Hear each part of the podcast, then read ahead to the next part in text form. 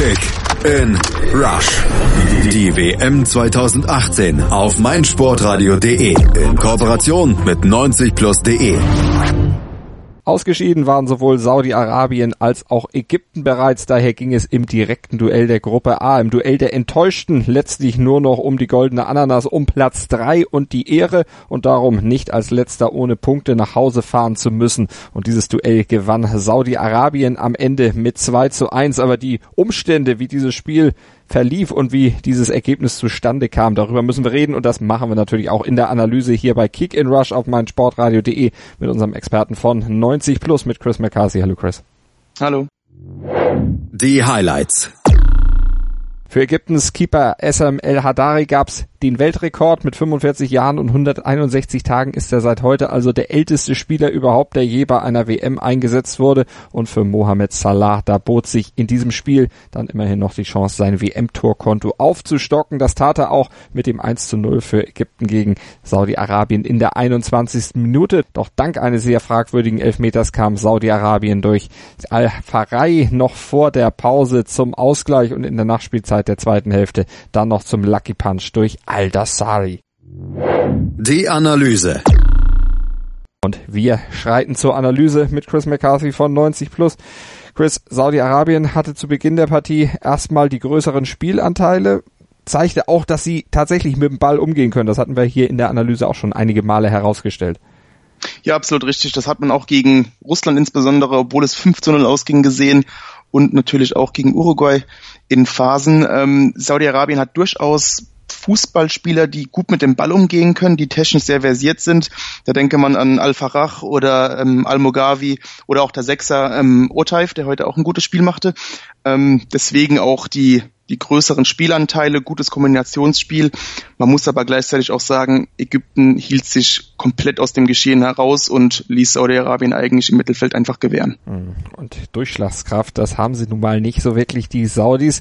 Ähm, es gab zwar eine ganz gute Chance, aber das äh, war eben alles nicht zwingend genug.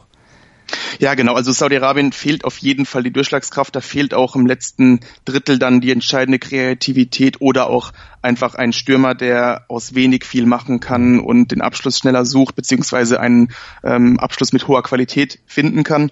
Und ähm, deswegen war es relativ harmlos und Ägypten ähm, konzentrierte sich daher auch einfach komplett auf die Kontersituation und die kam dann auch schon recht früh. Aber die haben eben einen Spieler, der aus solchen Situationen dann was machen kann, ein Stürmer der Extraklasse, nämlich Mohamed Al äh, Mohamed Salah natürlich und der wurde dann auch nach einem Ballverlust von Al-Mogawi schön bedient von seinem Landsmann Abdallah El Said und der traf eben genau auf den durchstartenden Salah und der macht das dann wie ein Weltstar eben. Er lupft den Ball über den auch deutlich zu früh rausgeeilten Torhüter Al-Mosailem zum 1 zu 0 dann ins Tor in der 21. Minute. Ein bisschen gegen den Spielverlauf, aber trotzdem schon stark gemacht.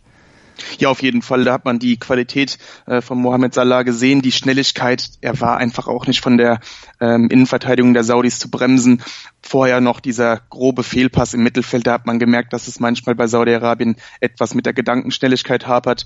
Und wie du gesagt hast, auch der Keeper kommt hier viel zu früh raus. Nichtsdestotrotz hervorragend abgeschlossen von Salah und eigentlich hätte er wenige Minuten später erneut die Chance dazu gehabt. Das stimmt, aber damals, da stand er dann im Abseits, also da wurde dann nichts draus. Ägypten insgesamt sonst nicht sonderlich aktiv, aber eben dann da, wenn es solche Situationen gab, wenn sie kontern konnten. Und sie hätten trotzdem fast den Ausgleich hinnehmen müssen. Es gab nämlich einen Handelfmeter und der war fraglich oder berechtigt. Wie hast du die Szene gesehen?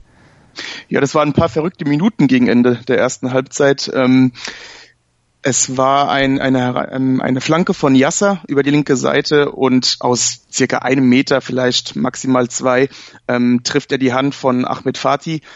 Allerdings, äh, klar, er ver, vergrößert seine Körperfläche dadurch. Allerdings ähm, war das auf gar keinen Fall absichtlich und auch aus dieser kurzen Distanz. Also ich fand, das war eine ziemlich harte Entscheidung, aber es blieb beim Elfmeter und ja, der blieb allerdings ohne Konsequenzen, denn äh, Fahad verschoss und der Keeper der Ägypter wurde beinahe zum Held heute. El Hadari, der Torwart Opa, der konnte den Ball nämlich halten, der lenkte den an die Latte und damit war diese Elfmeterchance dann dahin. Aber es bot sich ja dann in der Nachspielzeit der ersten Hälfte noch eine zweite Elfmeterchance für Saudi-Arabien.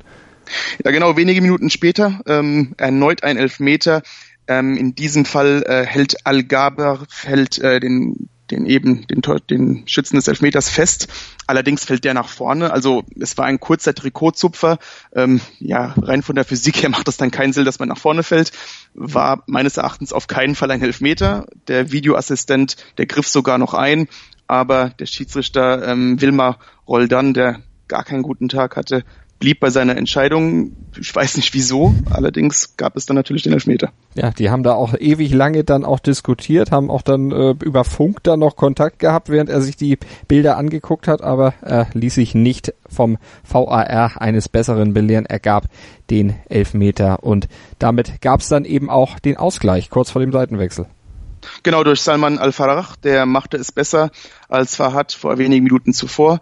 Und man muss sagen, allein aufgrund der Spielanteile und auch aufgrund der, der Bemühungen der Saudis war das durchaus verdient, wenngleich es natürlich durch sehr glückliche Umstände äh, passierte. So sieht es dann aus. Also, die wurden dann auch die Seiten gewechselt und danach passierte eigentlich gar nicht mehr so viel. So richtig, äh, richtig Fahrt nahm das Spiel auch dann nicht auf. War eher sehr zäh, die Begegnung.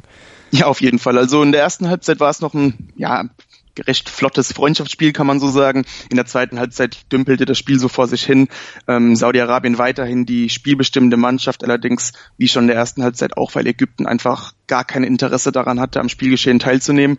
Und somit erarbeitete Saudi-Arabien die eine oder andere nennenswerte Chance und ging dann auch später ich meine, ich will jetzt nicht zu viel überspringen, aber es war einfach auch nicht ja, zu berichten in der ersten Halbzeit. War nichts Dann los. es gab genau. noch eine Chance, wo Al-Hadari nochmal eingreifen konnte, eine Kopfballchance von Hussein Al-Mogawi dann vereiteln konnte. Also da durfte der alte Mann sich dann nochmal auszeichnen. Allerdings dann am Ende doch noch hinter sich greifen, also den Punkt und dieses Erfolgserlebnis, das war ihm zum, zumindest dann in seinem Jubiläumsspiel dann doch nicht mehr vergönnt, auch wenn man bis zur Nachspielzeit tatsächlich warten musste. Da gab es aus dem Spitzenwinkel dann Al-Dossari, der da auftauchte vor seinem Tor und dann zum ersten Sieg in der WM-Geschichte für Saudi-Arabien dann einnetzte. Also wenigstens noch eine andere Historie in diesem Spiel gehabt. Ja, immerhin das, ja. Also es war ein netter Treffer sogar, muss man dazu sagen. Ähm, Flanke von rechts und der Ball ja findet per Zufall eher ehrlich gesagt äh, Otaif im, im 16er und der legt relativ gedankenschnell auf und ja, Al-Dazari schließt ab, war ein netter Treffer und ging, wie gesagt, aufgrund der großen Mühen der Saudis auf jeden Fall in Ordnung. Auch wenn man, wie wir eben ja schon am Anfang rausgestellt haben, sagen muss, dass die Saudi-Arabier natürlich schon ganz ordentlich den Ball führen können, ordentlich kicken können, aber gemessen am Standard, der bei so einer WM dann eben doch letztlich ja, in der K.O.-Runde gezeigt werden muss, kann man sagen, beide Mannschaften letztlich auch völlig zu Recht raus. Da gibt's eigentlich gar nichts dran zu deuteln. Also irgendwie schon so eine Art Not gegen Elend. Ja, das war es auf jeden Fall. Also man konnte klar erkennen, warum die beiden am letzten Spieltag äh, nur noch um die goldene Ananas spielten. Ähm, von Ägypten war ich etwas mehr enttäuscht, denn die Ägypter verfügen zweifelsohne über etwas mehr Klasse. Da war einfach auch kein Wille zu erkennen. Ähm, man wollte einfach nicht am Spielgeschehen teilnehmen. Man ließ die Saudis gewähren war wahrscheinlich auch etwas überheblich und dachte, die Kontersituation würden sich schon ergeben.